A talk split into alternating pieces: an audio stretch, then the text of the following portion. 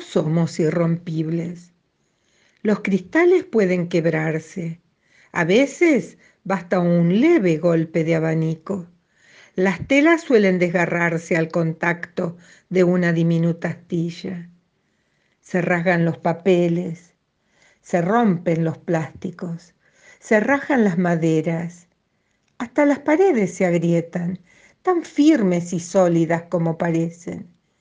¿Y nosotros? Ah, nosotros tampoco somos irrompibles.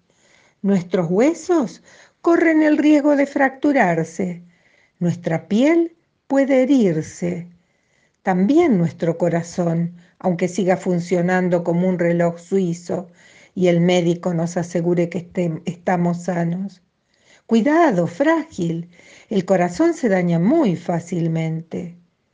Cuando oye un no redondo o un sí desganado, una especie de mmm, sí, y merecía un tintineante sí. Cuando lo engañan, cuando encuentra candados donde debía encontrar puertas abiertas, cuando es una rueda que gira solitaria día tras día, noche más noche, cuando... Entonces siente tirones desde arriba, por adelante, desde abajo, por detrás, o es un potrillito huérfano galopando dentro del pecho.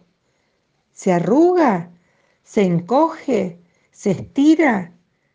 No, late lastimado. ¿Y cómo se cura? Solamente el amor de otro corazón alivia sus heridas. Solamente el amor de otro corazón la cicatriza. Mi amigo y yo lo sabemos. Por eso somos amigos.